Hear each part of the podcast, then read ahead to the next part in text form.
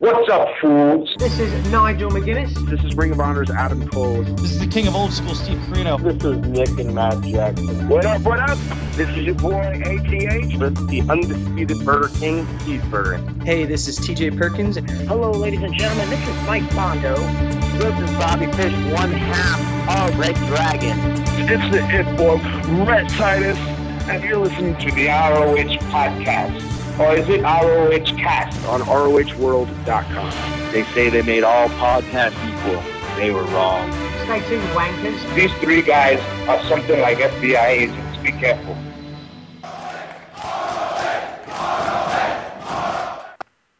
Hello, everyone. Welcome to episode 101, 101 of the ROH cast. My name is Harry. I am the web designer and co owner of ROHworld.com, and we are only 99 episodes away from episode 200. So be sure to tune into that in two years' time. Um, Hopefully, this... it goes better than episode 100. we can only hope. Um, as you may have guessed, I'm here with the American bearded nightmare, John. It's the A team today. We're back. We we basically carried episode 100. We answered all the questions by ourselves. We answer. We interviewed Prince Nana by ourselves. Uh, you know, just the A team. We don't need Stephen. Clearly, he's he's still currently on his pants off dance off world tour. Have you got any updates on how that's been going for him? I haven't heard back. He's he's sort of he goes into this zone where he doesn't really check Twitter, doesn't check Facebook or anything. He's just sort of he's training non-stop. Constant, uh, yeah. Constantly it's... training, getting ready for that performance in the evening. So, best of luck to Stephen with his pants off dance off. And for all we know, he could win and then he'll be too big for the ROH cast. He won't, you know, he won't want to come back if he's pants off dance off world champion. So I'm sure there'll be some stiff competition. And yes, that was a pun intended. So so stupid. yeah, why do we do this? Every time someone is away because they can't make the show, we have a stupid reason. Like I was getting bejazzled with a cornet face one week. oh dear. Anyway, we've got a few things to talk about. We're going to talk about Steel Cage Warfare TV show first. Um, then there's the latest Ring of Honor news from the past week or so. Then there's a preview of All Star Extravaganza 5, which takes place tomorrow in Toronto. Yeah, John? Yeah, you're you are right. There we go, Toronto. We also have some questions and topics you sent in, and we'll wrap up the show by talking about some spoilers from the TV tapings, and um, we're going to talk about the the, th- the last three shows from the tapings in the spoiler section, but we will be talking about the first show, which airs tomorrow during our news segment because of something that happened there, which Ring of Honor have have spoiled the hell out of. I mean, the, the way they've handled spoilers is terrible. Like, they posted on their Facebook page a giant photo of the new tag champions. Like, you just see Wait, the giant photo, and then above new tag it, champions. it's like new tag spoiler warning, and then a massive photo. Like, no, that's not how spoiler warnings work. But anyway, we have a spoiler alarm. Ring of Honor can borrow that alarm if they'd like. Um, so yeah, now we're going to talk about the latest Ring of Honor TV show, which was Steel Cage Warfare. But before we get to that, we had we had something even better than Steel Cage Warfare, better than the end of Scum, because we all wanted that to end. We have the hashtag Party Boys, John.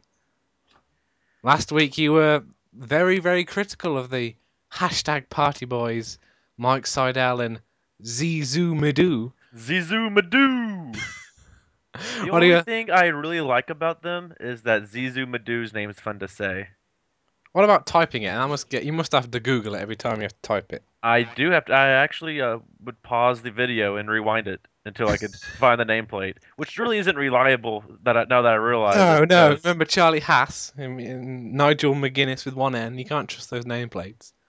No, so what I wrote may be misspelled a few different times, and I can see I spelled it different ways throughout the uh, report. So, anyway, it's Zizou Madou and Mike Sydal. So, Sydal, I've seen this match, and I haven't seen the one at Reclamation Night One, where I've seen the awful promo because someone talked about it in the forum, but I haven't seen the match. And you, you hated on their match with Adrenaline Rush, but how do you think they performed here against the Wolves? What did you think? their performance between here and Reclamation Night 1 is like night and day. This match was so much better, and I'm not sure if it had to do with them going against a team like the American Wolves, who are much more experienced as a team than Mm. Adrenaline Rush and are much more experienced wrestlers than Adrenaline Rush, or if they, the hashtag Party Boys, I hate that name so much. I swear they weren't called hashtag Party Boys on TV. Weren't they were just- called the hashtag Party Boys. I, I could have sworn they were just the Party Boys on TV. Maybe Even I'm. just Party Boys is bad enough, but yeah, but the hashtag- hashtag sets it over sets it over the top. Yeah, it's just. It is atrocious. But their performance against the Wolves was so much better. They actually got in quite a bit of offense on the Mm. Wolves, which which surprised me. They looked really competitive, and I guess a team like the Wolves, they're kind of just brought back for this run they've had since they really don't have anything to do in Yeah. singles competition, and this is exactly what they're kind of meant to do is put other teams over while looking strong themselves. Exactly. And I thought they did a fine job, and they this was a actually pretty good match. Uh, yeah, I- I, I enjoyed it. I didn't think it was that bad, to be honest. I was quite surprised when I saw it compared to what you were sort of saying about their initial performance. And I don't know, maybe given some time, they could be okay, but. Uh, they're still definitely rough around the edges. There's no yeah, doubt this this that. whole hashtag Party Boys thing, they might have to rethink that. But um, speaking of doing a fine job, as you just said, after this match, we had quite a good, a surprisingly good video package. I thought that sort of recapped the whole Scum versus Ring of Honor storyline prior to Steel Cage Warfare. I thought that was pretty good in sort of reliving the key moments of the storyline, and that then brought us to Steel Cage Warfare, which was Ring of Honor versus Scum. If Scum were to win, Steve Corino would get Nigel McGuinness' job. If Ring of Honor win, then Scum is disbanded. And well, Kevin Steen defeated Scum. He was the last man remaining on Team Ring of Honor, and there we go. Scum are done. That's the end of them. So, before we talk about that and maybe what the future is of each member of Scum, I unfortunately haven't had the time to see this match yet. So, John, what do you think? It seems to be a a match that sort of divided the forum a bit in terms of opinions. Yeah, I was surprised it wasn't as highly thought of on the forum as I thought it was. I thought Hmm. this was a pretty good blow off to this feud. It didn't match the uh, the violence or intensity levels of past uh, Steel Cage Warfares, but that's because it was on TV and they really couldn't do that. But for what we got, I'd say the first 20 minutes might honestly be skippable, but the drama in the last 10 to 15 minutes, once everybody's in the match, is just insane, especially for a match that we knew the outcome of a month ago. That's true. That was yeah. that was that was my kind of hesitation going into this match. I knew how this was going to end. I remembered the eliminations and everything, and I was afraid that that would hamper my enjoyment of this match, and it did not do that whatsoever. Once Kevin Steen came in as the last entrant, this match really picked up in a big way, and the closing minutes were just incredible. I thought, Mm. especially with Nigel McGuinness getting involved again. Everything about this angle. Say what you will about the angle, you know, it was to me it was disappointing after the initial.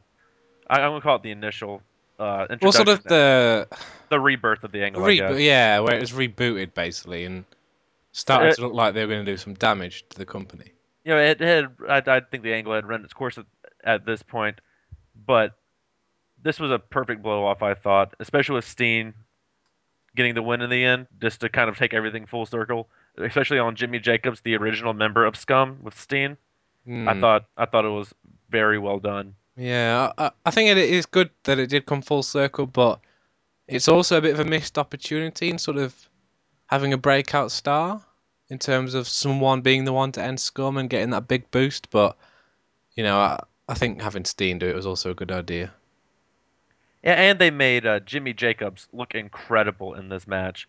He went. He was the first entrant in the match for Scum, and he was the last person to get eliminated. And he did so much, so much stuff throughout the match to look good.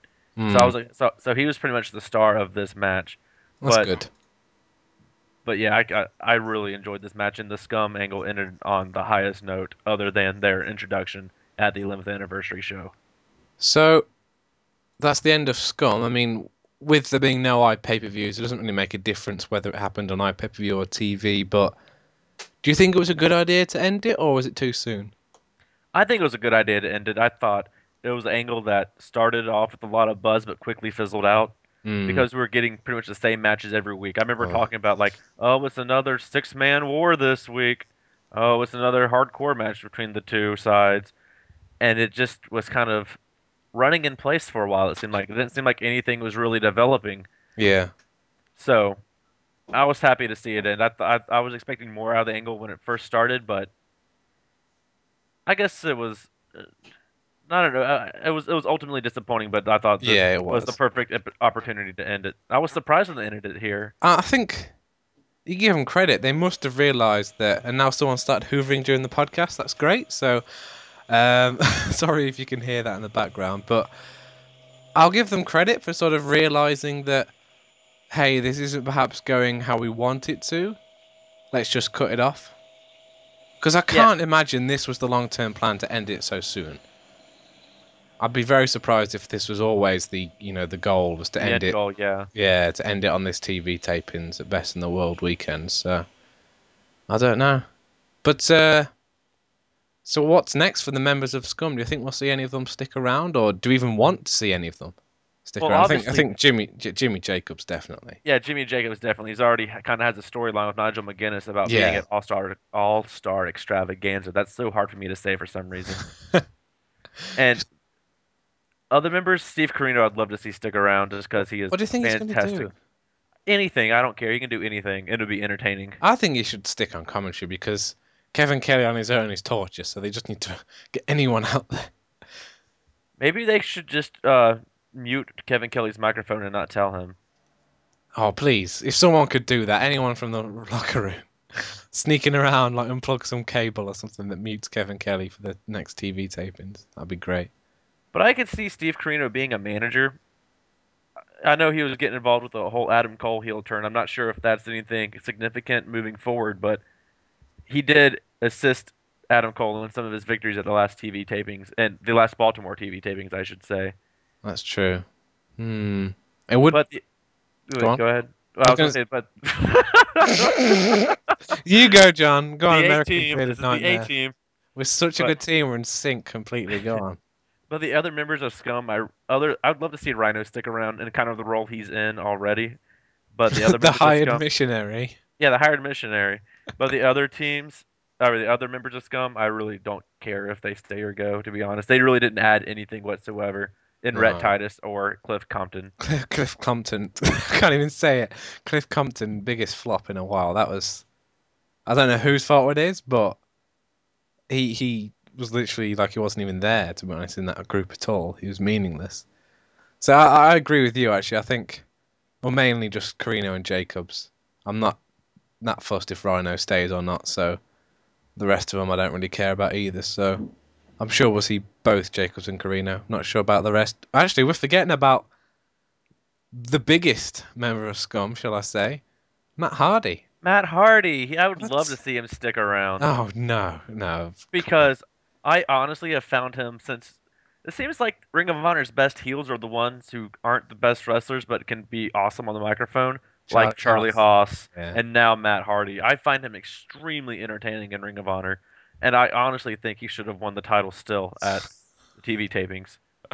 yeah, anything would be better than another tournament. But, But I would love to see him stick around, maybe I don't know what- capture the TV title or something. No, he, just, he doesn't need to get any belt. He just.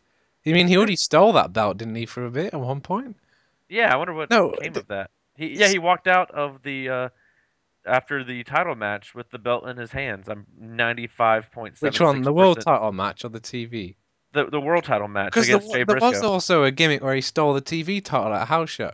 Maybe he's just a Madam thief. Cole. Maybe that's his storyline. He's been stealing food from catering. title belts. Um, so yeah, that sort of wraps up our discussion of steel cage warfare, and now we're going to move on to the news, which you can always find during the week when Steven's not on holiday at rohworld.com.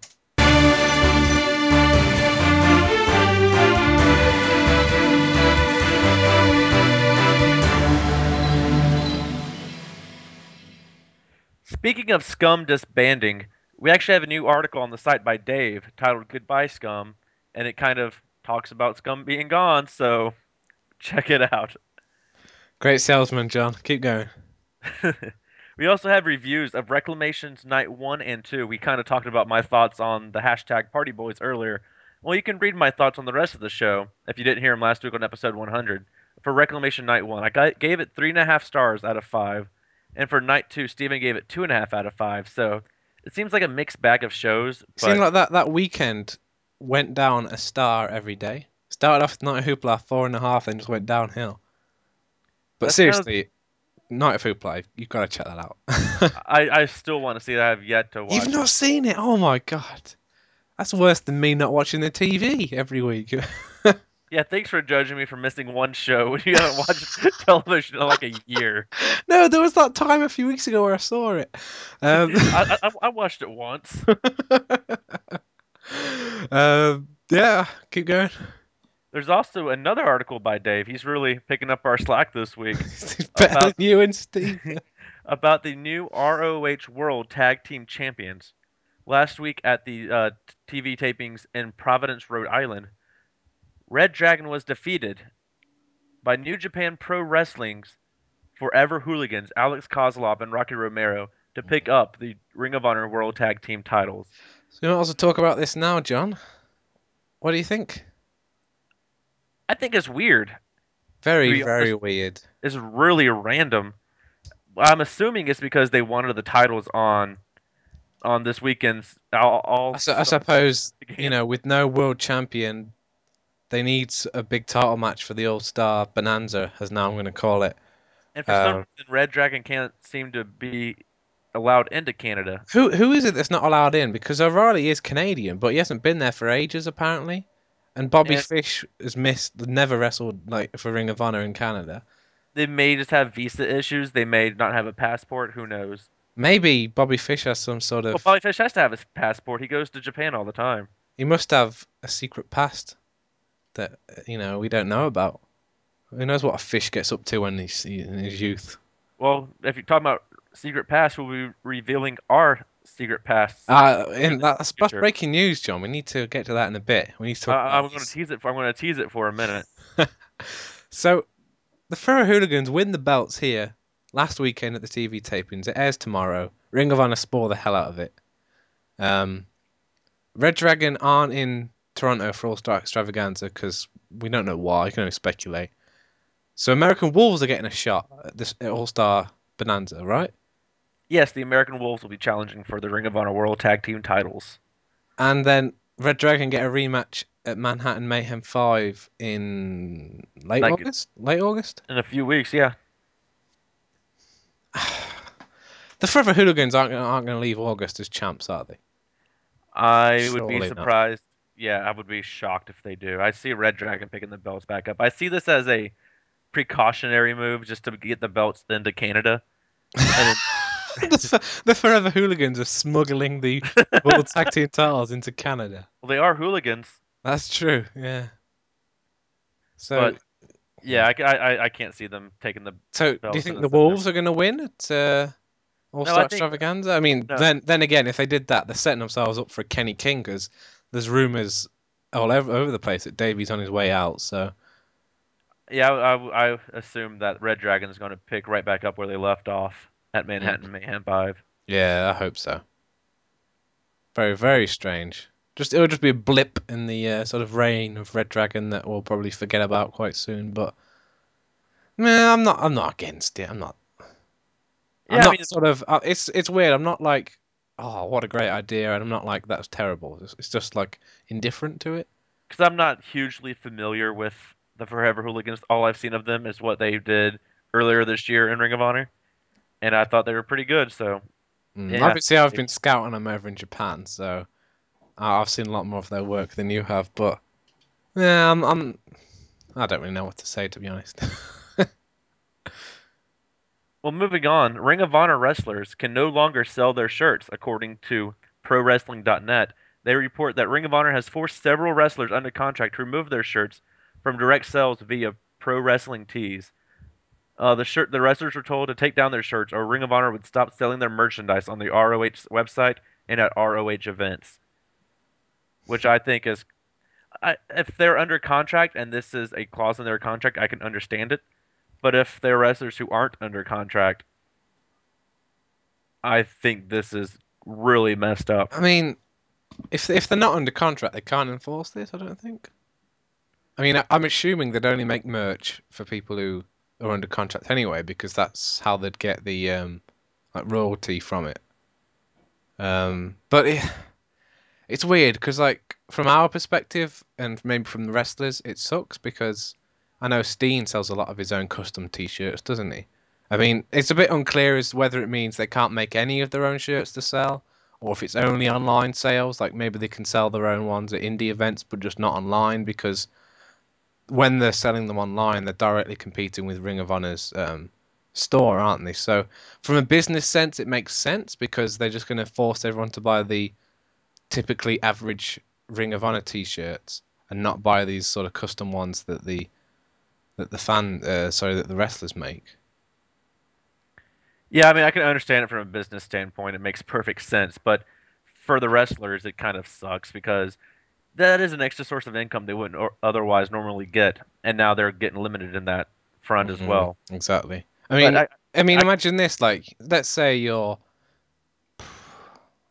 pulling. I don't know.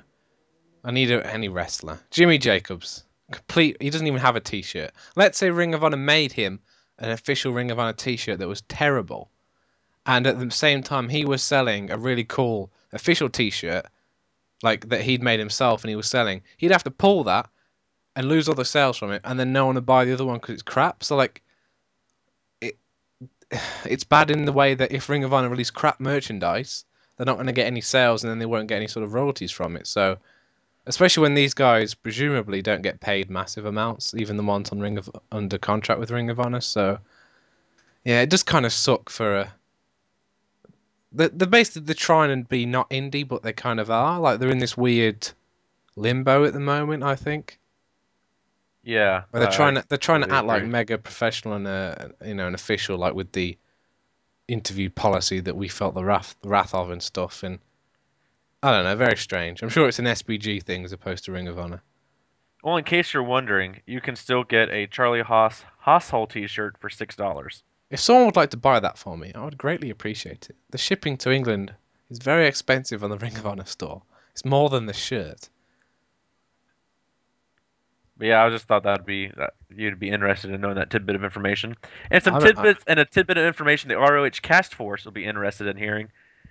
We're about to reveal our prior careers. We have this. You know, these guys. Oh, sorry. Go ahead. We have we have this exclusive source that who wishes to remain anonymous, but I think you'd be able to recognize his voice, who reveals our past careers. This this is a clip from RxCast episode 100 where our pasts were revealed on the show. We did not know how he got this information, but I'll, I'll let you hear this.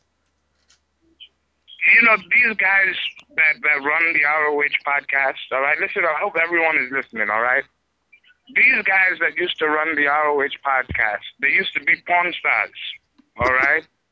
They changed their lifestyle, all right? They've, you know, decided to move on from their freakiness and get into something a little bit more serious in the wrestling business. So, to all the fans listening to the ROH Wrestling Cast, this is the place for unedited, unedited, exclusive wrestling information based on Ring of Honor Wrestling. All right, so go to the website, ROH Cast on Twitter, whatever. Have to I'm shocked. I'm shocked. I'm appalled by your actions. M- me? I thought he was Yes. talking about you. He was talking about you, wasn't he? I mean, I was I was proud of my lifestyle. I love how in that one clip he called it the ROH podcast and then the ROH wrestling cast. Before finally, finally getting it right at the end. Oh, he did actually get it right. Yes. There we go. It was a great interview with Prince Nana last last week for episode 100. So we hope you enjoyed that uh, that show last week. The Epi- Episode 100 was our very own All Star Extravaganza. it was. We had Marcus. We had Prince Nana. We had various botches. We had the the old Charlie Haas Toot Toot song brought back. Yeah, it was, it was a good show. Although we haven't received any feedback on it, so either no one listened or it was awful. Uh, I'm going to assume probably both. So Well, they probably liked it so much they had nothing to say. They were they were just left speechless. Yeah, maybe those botches have put them off the show at the end. Four minutes of us trying to prepare some stupid segment. I love how Prince Nana said unedited, and that was the most edited show ever. It was atrocious. anyway, moving on with the news.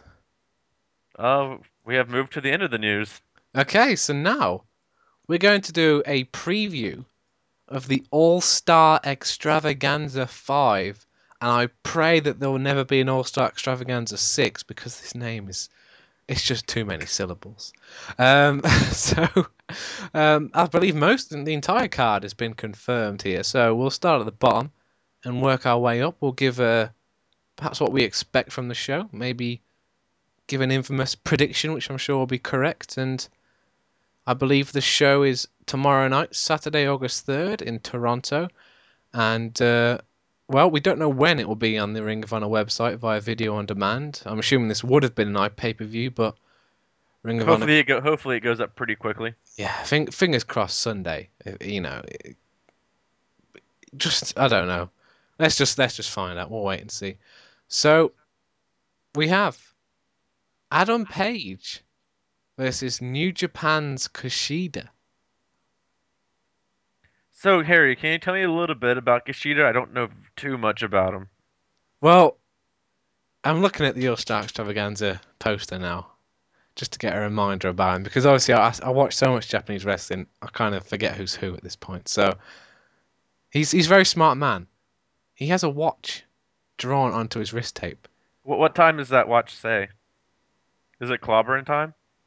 It is clobbering time. You see, he always needs to check his time, knows what's going on in the ring.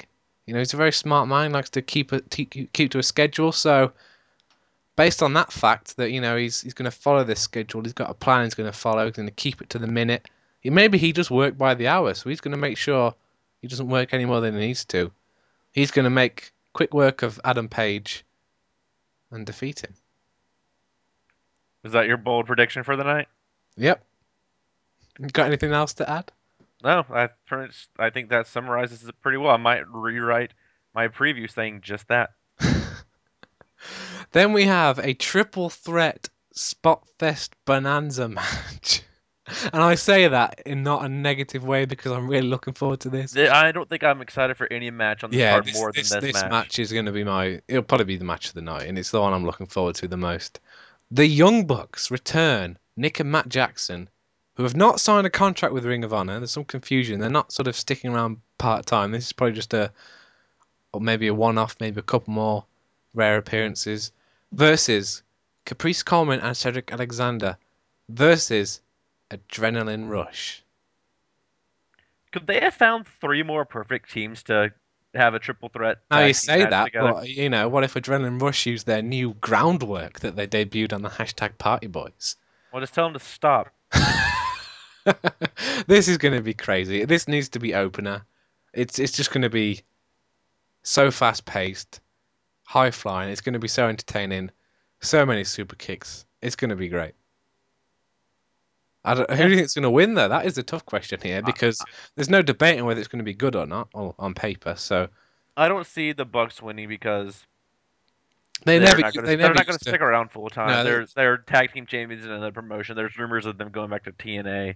Hmm. I don't I don't see them picking up the win here. It's got to be C and C. Come on, surely. I was thinking it's got to be CNC because they're the most experienced of the other two teams in the match, and they're kind of on the right on the cusp of winning the tag team titles, but not quite. And I winning think a they match like should. this.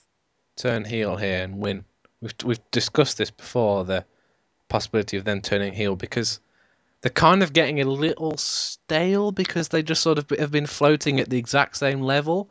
Like they started off like as a new team, everyone was like, then they sort of shot up the ranks, like, oh wow, these guys are awesome, and they've just stayed at the same point for ages and never got that sort of big win or, you know, they've had a lot of tag title shots, but there's always been sort of shenanigans going on, and I think sort of rebooting them a bit, kind of like the try to with Michael Bennett, um, do something unique with them and maybe start fresh, so to speak. So, you know, maybe I a, don't see how I don't, I don't see CNC working as a heel unit. I can Maybe see I, I can see Cedric Alexander as a heel on his own, but for some reason I just can't picture Caprice Coleman as a heel. I suppose he's a man of God, isn't he? So how are they gonna? Are they to put that over on commentary? Did you know that? what are those two facts that Kevin Kelly says every single match? Like he's a oh, what is Caprice Coleman? A minister? Ordained minister? Ordained minister. That's it. Every single time. They might as well put that on the tail of the tape. I think. Um, back in TNA, they used to always say, "No, I can't remember what it is. Never mind." Relik is killer spelled backwards. Relik is killer spelled backwards. Just like Caprice Coleman is a uh, ordained minister. So they might, yeah, if he did turn heel, they probably shouldn't bring that up anymore. That'll look bad. Um, so are we in agreement? CNC going to win that? I believe so. I can't see it in being.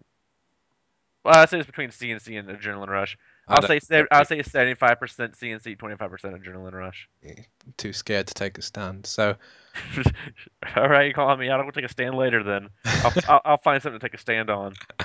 So up next we have a quarter-final match, which is strange because the first round hasn't finished yet. For This the is stupid. This is so dumb. This is going to be the hardest tournament in the world to follow because there's first round matches on TV airing out of order from these matches on the house show, airing out of order with the matches at Manhattan Mayhem Five. Why Oh, can't they just do it all on the same night? Well, because there's like 20 men in the tournament, they couldn't do that in one. There's 16 men. There's eight matches. That could be a show on its own. Oh, you're talking about all the first round matches. Yeah. Oh, yeah, that would have been s- yeah, that, ma- oh, that would have made sense. They didn't have many on the TV at all, did they? They they just want to spread out the big names. That's why. And you know, especially when you've got matches like Michael Bennett versus B.J. Whitmer, you, For the third time, because we Gotta- first two were so great. you got to spread those out. You know, those those big matches can sell a show by itself, so you don't put one on one. So the quarterfinal match somehow is Adam Cole versus the soon to be possibly undeclared this the unbeatable Jay Lethal. We're in talks of taking that nickname away from him and maybe giving it to Bobby Fish at this point. Um, I, I believe that would be a good idea because I see Jay Lethal losing in this match. I think we said that. You know, he's ever since he slipped over the ropes, he's lost so many times. Like to He's Jimmy lost his Jacobs. mojo. Yeah. Jimmy Jacobs, he's been tapping out, and we've said that if he doesn't win this tournament, because technically it's not a title match until the end, that's his kryptonite. Then he's he's not unbeatable anymore. He loses that name and it goes to someone else. So I agree. There's no way that Adam Cole's going to lose this here. So he's going to advance to the semi-finals by beating Jay Lethal, and there will probably be some sort of shenanigans, whether Corino's involved, whether he uses some sort of foreign object. I don't know. But yeah, Adam Cole's going to win for sure. But I think this could be potentially the best match of the night. These two are two of the best wrestlers in the company, Yeah. and I can see yeah. them just clicking really well. Mm. Then we have five first round matches in addition to that one quarter final match. We have Tommaso Ciampa taking on Silas Young, which is a rematch from Reclamation Night 2. Another rematch in this tournament, in addition to the Whitmer Bennett one. So, what do you? Uh, who do you think is going to win that? I think it's got to be Ciampa. I think he's a dark horse to go all the way to the finals. I don't think he'll make it quite that far. He'll make can it far, as far as he possibly it- can. I can see him making it to the final four, Mm, but not quite to the end. yeah, I agree. And I'm happy that that uh, Silas Young is getting an opportunity like this. Mm, I think he's somebody who could be a major player in Ring of Honor, and this could be like the first step in establishing himself. If he looks competitive against Ciampa, who has, you know, gone toe to toe with Michael Elgin, you know, just last month or two months ago now. So yeah, I, I, I, be a- I, think I think if Silas Young looks competitive here, it could be a stepping stone to something bigger for him. I'm, I'm excited to see how this match plays out. It could be a real breakout match for him. So hopefully, it gets like a solid amount of time given to it. So, but a match that we hope gets no time is Michael Bennett taking on BJ Whitmer. Can this it's get no time on the it's podcast? Bennett as well? BJ three. Can we? Can this get no time on the podcast too? Can we skip to the uh, next match? Is it, all right, who's going to win? I don't care. I don't know. I don't care. BJ Whitmer. No, he can't. Have, It's got to be Miguel Bennett. then we have a first round match as the TV champion Matt Taven takes on Roderick Strong. I think Taven has to perform well in this tournament. I think he, He has can't to. get squashed like he did I against think he- Steen. I think he has to win his first at least one match in this tournament. Mm, I don't know though. It's Roderick Strong. But a loss for Roderick Strong would not hurt him whatsoever. Can you remember the brackets off the top of your head? As the man of the news, you should know. Who would I- Roderick Strong be in line to face? If you're like, who is the winner of this? Going to face? Shh. If you give me a minute, I will be able to tell you. I it photograph photographic memory. I'm trying to go through everything real quick in my head. So if you fill some time, I will be able to do that for you. it's all right. I've already found it. Um, the winner of this match will face the winner of Kevin Steen, Brian Kendrick. So So I think did did uh, Steen beat Taven at the he, he destroyed him. Yeah. No, wait. Taven beat him. He got squashed for ages, but then Taven beat him. Thanks to Well, I, I think I think it's going to be Taven versus Steen in the second round with Steen overcoming the odds against his f- longtime foe and bitter enemy. that very tough opponent. But I Matt. think I think that Taven has to win this cleanly. We've been saying that for months and months and months now. But it's got to happen at some point. He's done it several times. They've sent Martini and the House of Tru- Truth to the back, and I think they need to do the same here Mm. because I think he needs to prove that he can do it on his own, yeah, and that if, and if he does it here, it will really establish himself as a credible threat. They'll give more credibility to the belt as well. Because when you have a guy like Taven who keeps winning with shenanigans and getting destroyed by Steen as the champion, it sort of devalues the belt. So, yeah, hopefully he'll beat Strong. I'm a bit, I'm not sure if I agree if it'll definitely happen, but we'll have to to wait. That's my see. stand. Taven's winning clean. So then we have Paul London taking on Michael Elgin. It's got to be Elgin. Yeah, Definitely, finally we're getting this match. Yes, 100%. finally we're getting this match. We were promised this after Border Wars until Dave Richards decided to stomp on Paul London's face. But I'm happy if we're getting this match. It should be a great, great match. Mm. Elgin always works extremely, extremely well with the smaller, quicker opponents, such as Paul London. So I'm expecting big things here with Elgin getting the win in the end. Yeah. I mean, can you imagine if Elgin lost? All that time, number six contender, number five, all the way up to number one, and then he, first round of the tournament, he's out.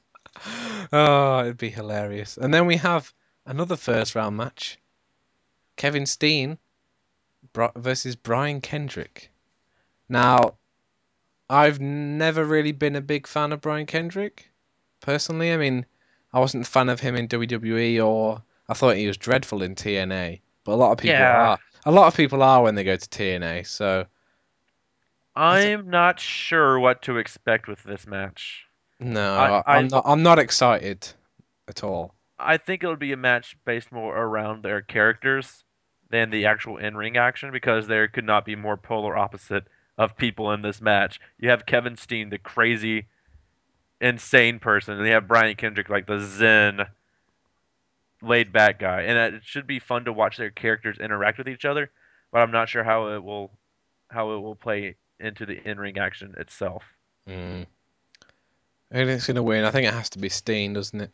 Yeah, it's definitely going to be Steen. So, out of all the outside guys they brought in, which ones are advancing to the second round? Just Karl Anderson? Yeah, that's you're right. Yep.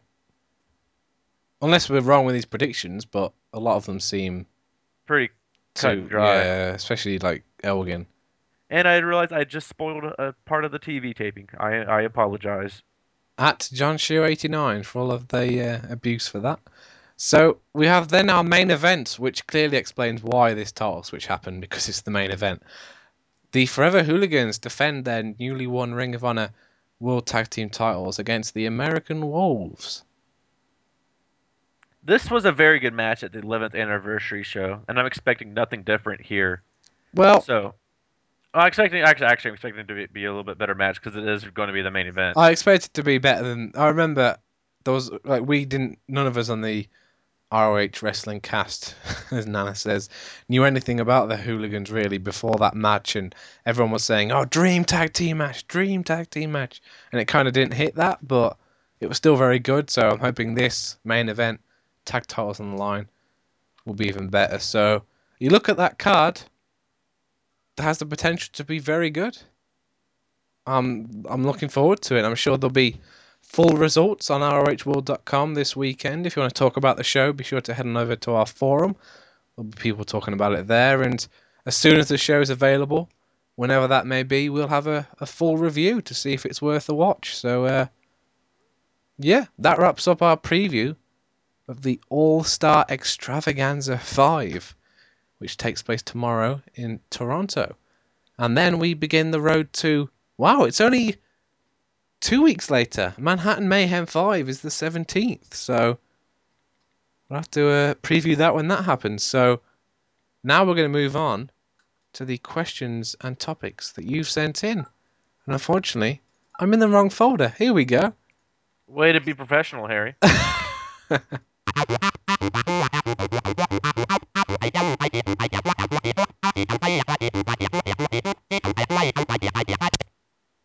Okay, so we'll get to the questions that you sent in now, and I probably should say, if you actually want to send your own question in, there's several ways you can do this. You can go on our Facebook page, facebook.com slash rohworld. You can go on our forum, rohworld.com slash forum, or you can go uh, tweet us at roh underscore world, and we will read your question or topic out on the show and discuss it. So we'll start off with Twitter. Kenny Jackson says, Who do you think will win the world title? His pick is Adam Cole. And I think we've discussed this many times, and I believe we're in agreement with him. Adam Cole? Are you still uh, thinking that? I'm still thinking Adam Cole. I, if I had to rank them one through, like one, two, and three, I'd say Adam Cole, Elgin Ciampa. Elgin, Ciampa, yeah. The only other option I could honestly see would be Steen. No, I, I not so soon after we just losing it. Um, Spanky on you. Will Scarlett be singing the Hoopla anthem to start the show? Unfortunately, not, but she's welcome to come and do that if she'd like. She is welcome on this show anytime. Will Cheeseburger lead the new Nation of Domi- Domination with Tadarius Thomas, ACH, and Athena? Harry has heard my booking plans if I ever take over for Ring of Honor, and I believe that might have been among them. I don't think that'll be happening, but to be honest, anything that Cheeseburger does is gold. So, yeah. Was Davey more entertaining at Night of Hoopla than he has been his whole career? Well, Harry, you're asking me. Oh, you haven't seen it, have you?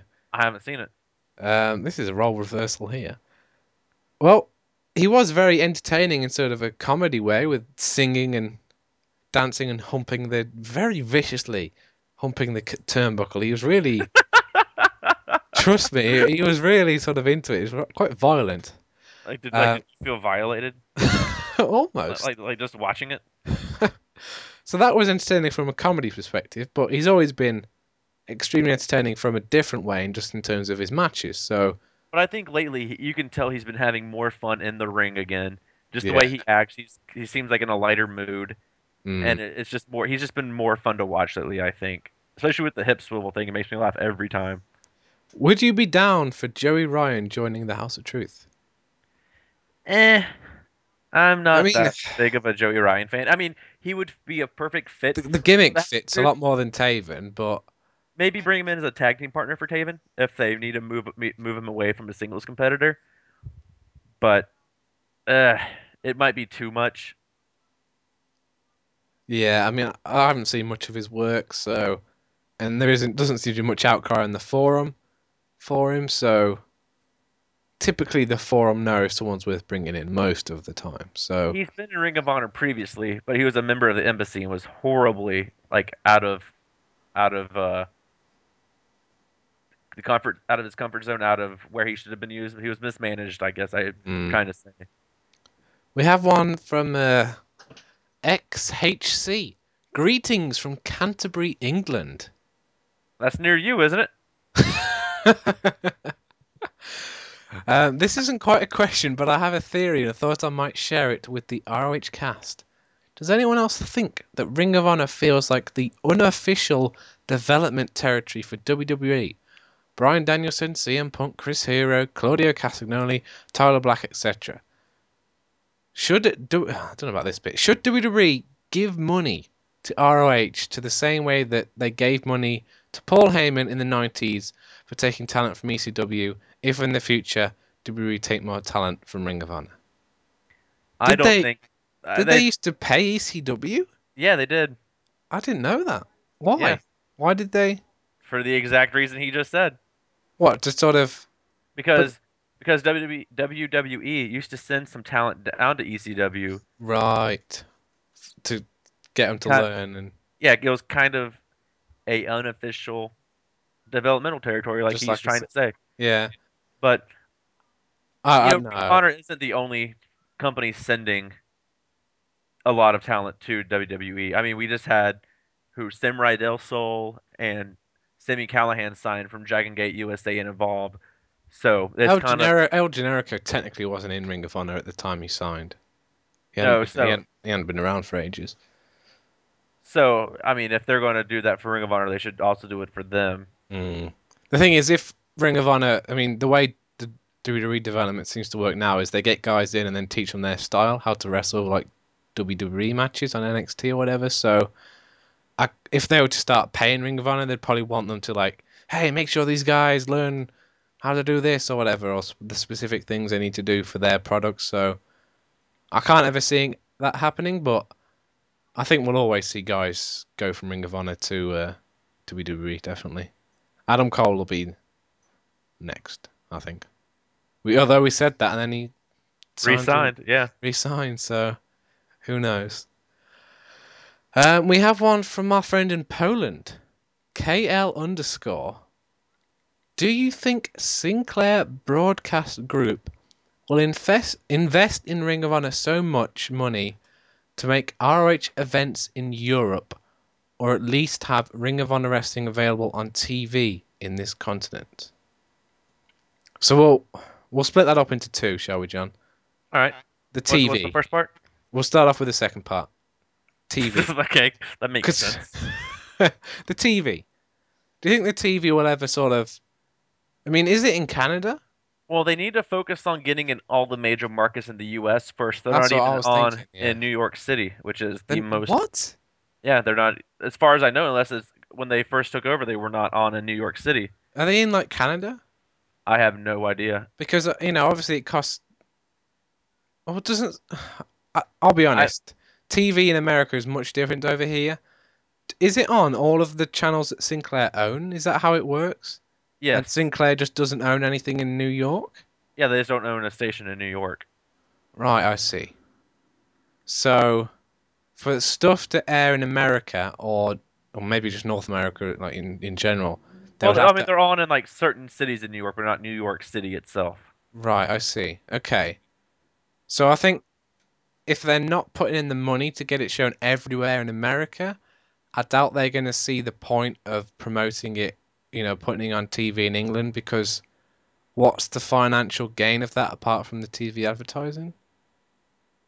Because there's there's there's no house shows to promote in England. There's no, you know, there's no pay-per-views anymore. The the merch, yeah, they can promote the merch, but most unless they have like a European dedicated shop, you don't really want to have to order and pay postage or import fees or anything. So I, I think it's very unlikely we'll see them expand to area in England and because they're such a TV focused company, if there's no TV here, there's going to be no events here. I think Yeah. you're in That- agreement with that. That makes perfect sense. And I, I think I joked that we're more likely to get a live ROH cast in England than we are a live Ring of Honor TV, uh, you know, event anytime soon. Aren't you coming over to uh, jolly old England, as as you would say, soon? Hopefully, uh, not this year, unfortunately, but maybe next year. ROH Cast 150. I'm telling you, live. Book your tickets now to fly over to listen to us talk. um, KL underscore continues. Ask your girlfriend. If you don't have one, ask your mother. Which Ooh, that sounds like some kind of weird burn. yeah, that is. That's that's a bit mean, KL, KL underscore. Come on. Which RH wrestler is the most handsome? Is your uh, girlfriend around, John? She is not at the moment. No. Well, we know the answer to this question, anyways. Adam Cole. Yes, it's either Adam Cole or Adam Page, according to Steve Corino. We do, we don't need to ask, you know, girlfriends or mothers, as you say. So we don't need to ask them. We know the answer. Adam Cole.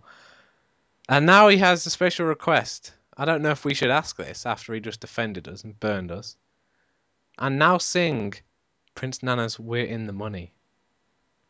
Take I it away. believe- No, I mean you're the you're the singer here. No, I'm not. I- I'm too busy. I don't have enough time to sing anymore. That's part of my sort of. We in the money. We in the money. Doot doot doot doot doot doot doot doot doot. There we go. There we go. I should Uh, try out for American Idol. Just go on stage and sing that. um, Felker Pat says, "Who do you think is the most disappointing wrestler in ROH history, either in terms of failing to live up to hype, never being able to get over, or being poorly booked?" in ROH history? Can we limit that? Let's limit this to uh, can we limit this like the last few years to make it easier to uh kind of yeah, digest and off the top go? of our head. We should probably read these in advance and prepare, you know, legitimate answers Eh. sometimes. But I mean, yeah, I don't know off the top. I mean, Cliff Compton is a very recent one. Yeah, Um, Um, Rhett Titus, after, you especially know, after, yeah, because a year ago he was probably we thought he was going to be next world champ when that whole Kenny King thing happened. He had that world title shot and everything, and then he just completely. He bombed. just could. Yeah. Um, Uh, Shelton Mike- Benjamin, kind of the world's greatest tag team. Yeah, world's greatest tag team, especially Shelton. We thought he was going to be having all these great singles matches, and he, they just never came to fruition whatsoever, did they? No, he had like one singles match ever. it was against Mike Bennett. Can we say Mike Bennett as well? Yeah, we can say Mike Bennett. I mean, He we are the ones answering the questions. I mean, I, I don't know about most disappointing ever, but he's had a lot of huge wins, then he just sort of disappears. So that's, you know, his, his question did mention about being poorly booked, and I think that's a lot of the issues with the newly named Michael Bennett. Um, you know, getting the wins over Jerry Lynn, and who else did he beat? He beat, some, Uh, beat some. Oh God, who was it? oh, Lance Storm. Lance Storm. How could we forget the three matches or whatever it was? And yeah, he got those big wins over legends, became like a legend killer, and disappeared. And What about also- what about what about um? I was gonna say homicide in his last run, which was pretty bad. But what about Roderick Strong's world title reign?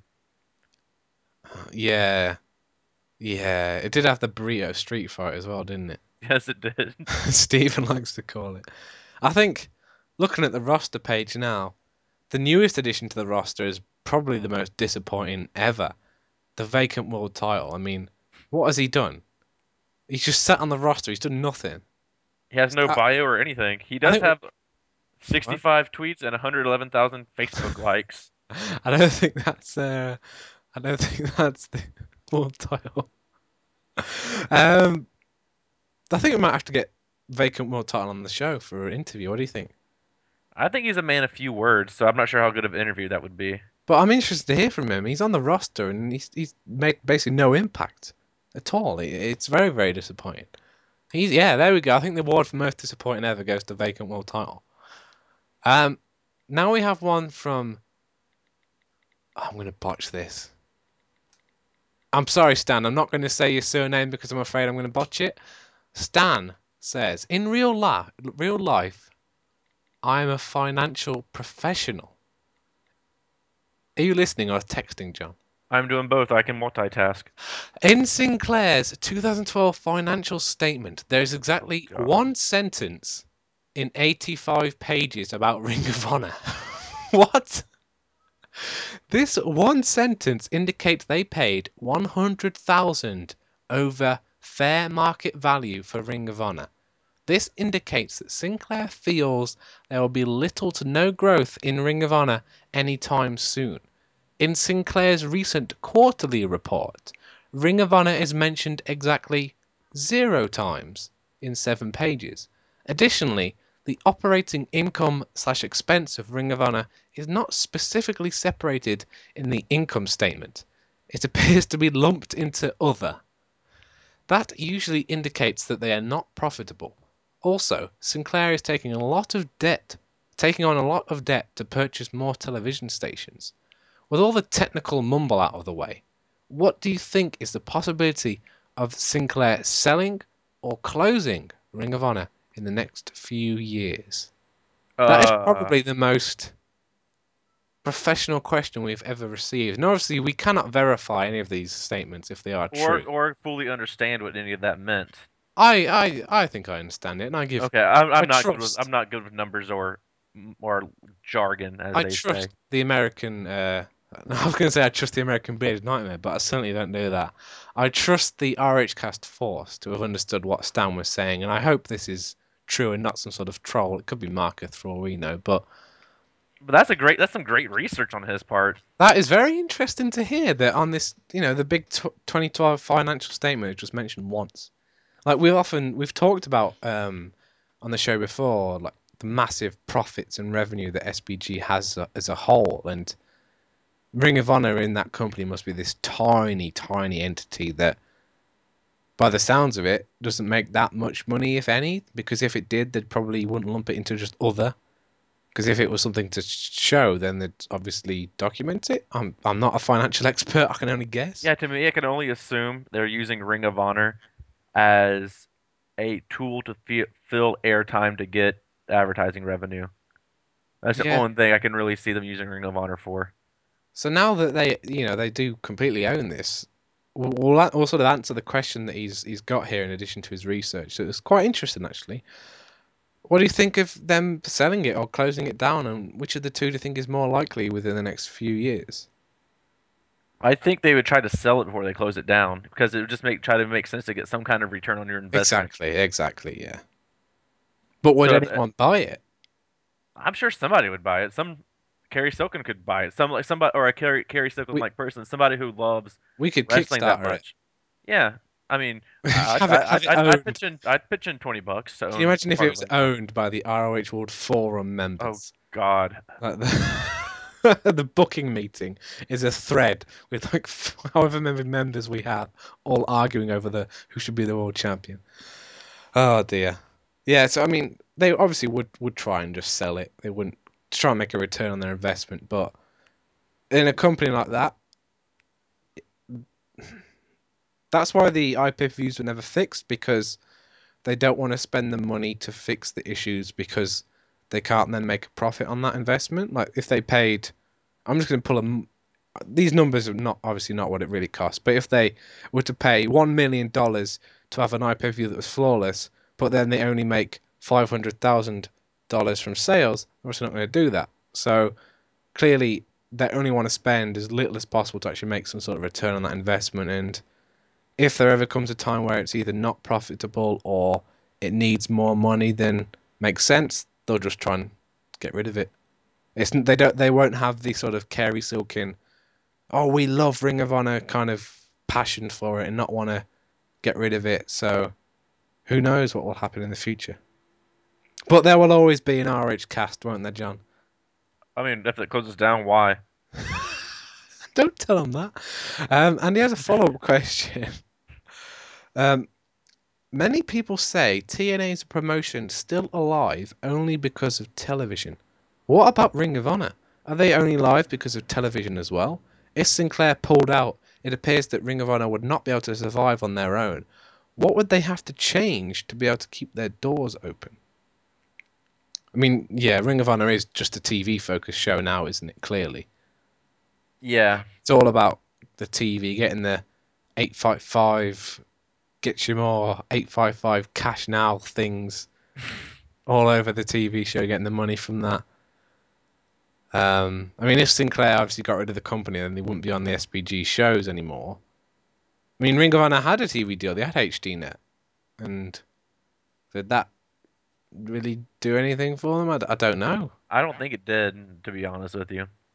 I mean, it got I mean- me a fan. You got me to be a fan. I mean, obviously, neither of us have run a wrestling company, so I don't know where, you know, where do, for example, TNA or WWE make the most of their money? I mean, the way I see it is that the TV is like one long advert To buy the DVDs. to buy DVDs, merchandise, the iPay, or the pay per views, and attend live events.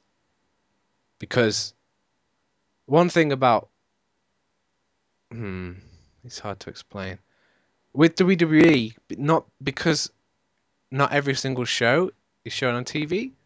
Like for example, if let's say John, Raw house show in Jacksonville, Florida, the only way you can see that is by paying the money to go there. Yeah. But with Ring of Honor, we can watch them all online. So yeah. what I'm saying is that Raw is basically promotion. Go and see this in your local town. Go and go and see this in your local town, and go and see the and go and go and order the pay per views. When for Yeah. Ring of Honor, it's it's hey, the, the, if you watch this on TV, you know there's more of it on these DVDs, and there's more of it when it comes to your hometown. Yeah. Yeah, I mean, now that they've ditched the. I- I'll, I'll be interested to see how these video on demand sell compared to the iPay per views because watching wrestling live is completely different to watching it one, maybe two days later with possible buffering and spoilers will be everywhere. You know, Ring of Honor will probably post the spoilers on the front page. So, yeah, I'm not. Do you, let's let's say, for example, hypothetically that Sinclair sell Ring of Honor to someone and they don't have a TV show. Could they survive? Could they, is that even feasible anymore? They would have to drastically change a lot of things if they want to do that. Hmm. Yeah, it's it's because you know the DVD market is is falling drastically. A lot of push toward digital, and Ring of Honor can't exactly do anything digitally right. So I don't really know what they would do for income. They'd probably have to produce a lot of, you know, maybe if they sold RH Cast T-shirts, they could make up their money then. do you think if we started doing that, we'd have to have them pulled as well? We're not under contract with Ring of Honor, are we? Um, I might have a secret. so that brings an end. No, it doesn't. Oh crap! The spoiler. We've got spoilers. Oh my goodness. Oh my god! Right. Let's do this. For those of you who do not want to hear spoilers from the next three weeks of Ring of Honor television, please. Stop listening now. Yeah, we need Kevin Kelly to make sure he does a spoiler warning. Um, I mean, I could like kind of undress a little bit and kind of give you like a weekend roundup kind of thing, like Kevin Kelly does. we need some. We need some rap music going as well. So, so that brings an end to the spoiler-free segment of the RH Cast, episode 101, with the A Team, myself and John. We hope you enjoyed the show. For those who are sticking around, here is your spoiler warning.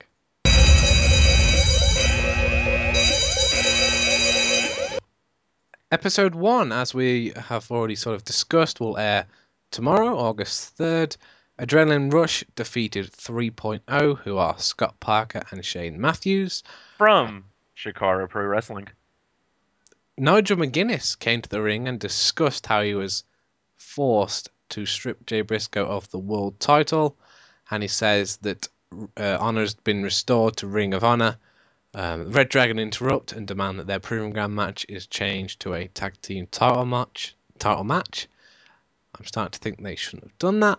Um, in the world title tournament qualifier. Oh wait, wait, wait! Before you move on, before you move on, earlier today, on August the second, two thousand and thirteen, the day we recorded this episode of the ROH Cast, Jay Briscoe put on Twitter about if you're going to Toronto tomorrow to watch the ROH show, to uh, physically harm Nigel McGuinness for him.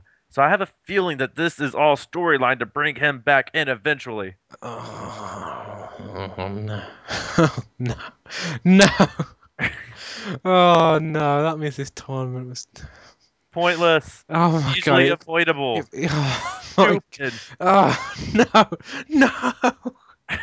Let's just move on because I'll just rant for hours about that. That is ridiculous. If he's not actually leaving, if he's just taking a hiatus, like a summer TJP Young Bucks hiatus, why do the tournament? Um, World Title Tournament qualifier: Silas Young beat Adam Page and QT Marshall. um, I don't know how QT Marshall got in there. Um, and then in the main event, the Forever Hooligans beat Red Dragon to become the new World Tag Team Champions. Romero pinned O'Reilly to capture the gold It will be cool to see a moment like this on television because we don't get too much of this on television. no, what we do normally get is something like this. Episode two kicks off with Michael Bennett defeating Brutal Bob Evans But wait, this is worth watching for one reason. because Cheeseburger came out and tried to attack Bennett, but it completely botched and he got given a power driver. So, do you think Bob Evans tried to pound any sweet, delicate mouths? As long as he's not harming Cheeseburger, I don't care what he does. Okay. And I believe this is actually um, as part of Steven's Pants Off Dance Off World Tour. He actually stopped off in um, Providence to see this match, just this match in particular. Mischief defeated Jesse Brooks. Apparently, the crowd in Providence weren't big fans of this, apart from one person in uh, an Irish cast shirt hollering a lot, but Without his pants off. Exactly. Uh, then in the main event that sounds possibly Good. very, very good, yeah. Michael Elgin, Kevin Steen, and Tommaso Ciampa. That is a. You don't want to mess with that team, do you? Defeated the American Wolves and BJ Whitmer.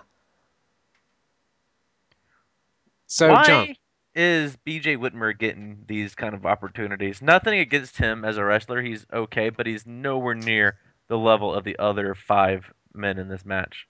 who would you put in that spot? Uh, Jay Lethal. No, yeah, that would have been good. Um, yeah, nothing, yeah, I think we talked about Whitmer before. Nothing against him. He does have good matches, but it's I just don't care about him. He's, he's just just his character. He just hasn't had any sort of character development, so we've got no reason to sort of care about him. he and looks gonna- like a big baby to me. Like, like I'm- if you took a baby and just like stretched it out into adult size. oh, please say that to him if you ever meet him. I'd love to see the result. I'm going to put you on the spot here, John. Team names. We need team names for those two teams. Um, American Wolves and BJ Whitmer. What you got? Oh, there's not. There's a very obvious one.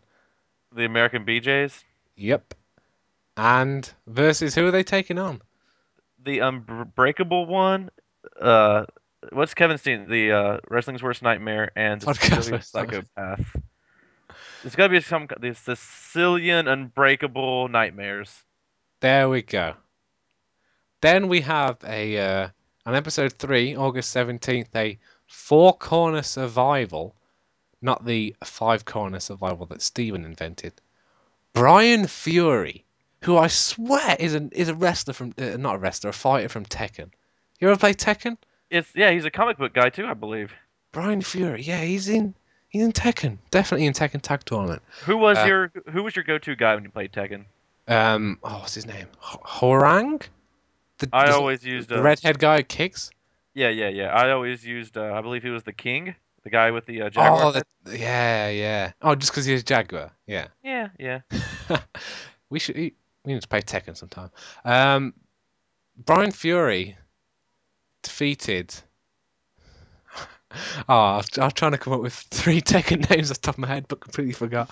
Um, he defeated Vinny Marseglia, Todd Hansen, and Congo. Truth Martini was on commentary with Kevin Kelly for that one. So at least there's some kind of redeeming quality about this match. Yeah. Plus, I get to see Brian from Tekken in real life, who I didn't know existed. Um, Caprice Coleman and Cedric Alexander defeated the hashtag Party Boys. They're not bad. They're just annoying. Then, before we kick off round one of why did round one? Wait, wait, wait, wait, wait. Round one will air starting August seventeenth. But round two will be Round contested two tomorrow. matches can, happens tomorrow. Oh my god, I, I don't know. But before we kick off this tournament, even though it starts tomorrow, on the August 17th show, Nigel McGuinness brings out Cary Silkin and 80s action villain Joe Koff and his brother Jerk to talk about how important the world title is. I'd So love, to how, see, so how important is the world I'd, title? I'd love to see what Joe Koff have to say about how important the belt is. It's so important that we just come up with a crappy tournament and have no champion for three months. Um, then in uh, round one, unbeatable Jay Lethal defeated Sh- Sanjay Dutt with the lethal injection. Then finally, episode four. the August- original player from the Himalaya. Sanjay Dutt. Exactly. Exactly. He did the sprinkler.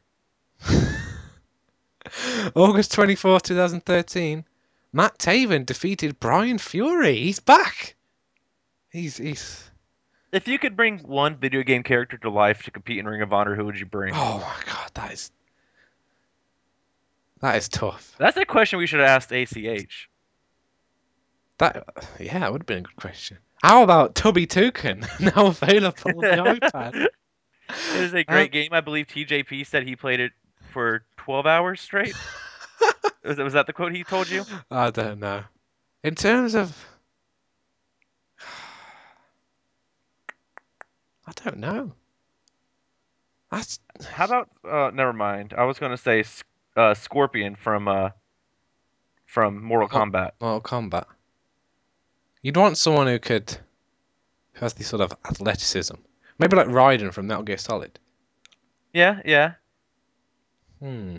That's one I'd have to think about. Too many. Uh... Ask somebody tweet us that question next week so we'll so we can answer it properly. um, I was just sort of glancing over at my game collection, trying to how, how about how about uh the guy from Assassin's Creed? Ezio or something. Yeah. Just stab people. wouldn't he? Oh yeah, but but yeah, you're right. Technically, Batman's a video game character because of the Arkham City games. No, technically so is Superman and Spider-Man. Yeah, but those games are crap. Well, At techni- technically, Spider-Man was a wrestler in the 2002 Tobey, Tobey Maguire classic. Was he? Yeah, remember he beat uh he beat Macho Man Randy Savage in a Oh match. yeah, yeah, he did. Yeah. Was it Bone. Crusher? Oh Bone yeah, Saw? yeah, Bone Cr- Bone Bone, Saw. Yeah, brilliant. Um, that might be the name of this show, Bone Saw. Anyway, uh, Matt Taven defeated someone from Tekken um, with after a headlock DV, headlock DDT, which still needs a name. Oh, we need the RH Cast Force to name that finisher. Um, and there was a lot of outside hoopla apparently. Uh, Michael Elgin comes out for a promo. He says that the 15 others in the tournament should be worried about him. Then Kevin Steen comes out, who says that Elgin can't beat him. Then Michael Bennett comes out and says all he can see in the ring is the past of Ring of Honor. Oh, I don't know, I don't know about that. He's been there as long as Elgin, hasn't he? Um, Yeah. whereas he is the future, apparently. Unless Michael Bennett's technically been around for two weeks. It was his brother, wasn't it? His big brother that was around the for evil ages. brother. and then Tommaso Ciampa comes out and says he'll be the next world champion. And then security separate everyone. All right. Yeah, okay, usual fair. Um, round one of the World Title Tournament, Karl Anderson defeated ACH with the Ace Crusher, I think this now- could be a fantastic match. possibly, possibly. And then he'll go on to face Elgin, I think. Yeah. If, if Elgin defeats Paul London. And then in the main event of the final show, World Title Tournament Round 1, Adam Cole defeated the returning Mark Briscoe, quickly sent packing, with a Jay Driller. I smell storyline. I smell something happening here. Something. Something's going on in, back in Sandy Fork, Delaware. They'll be coming. Oh no. Didn't ah, someone actually had came up with this idea on the forum ages ago when this old hoopla started that was Adam Cole was going to win. Adam Cole was going to win the tournament. Jay Briscoe was going to come back, call him a paper champion. Then they were going to have champion versus champion called Final Battle 2013 Undisputed. I can see that versus Jay. Briscoe, and it, this just smells of that, doesn't it? It, my God. Let's just wrap this up. Episode 101 of the RH Cast. Thank you for listening. Thank you from the American Bearded Nightmare. Hope you enjoyed the show. Um, if you did, be sure to leave a review on iTunes or maybe tweet about the show. We obviously want to get more members of the RH Cast Force to send in some more great questions. Thank you to everyone who sent those questions in for this week. And uh, yeah, we'll be back next week. The A team will be here, won't we, John? You know it. I don't know about Stephen. Maybe I'll have a trophy to show. Maybe not. We'll find out next week. We'll see you for episode 102 next week. Take care.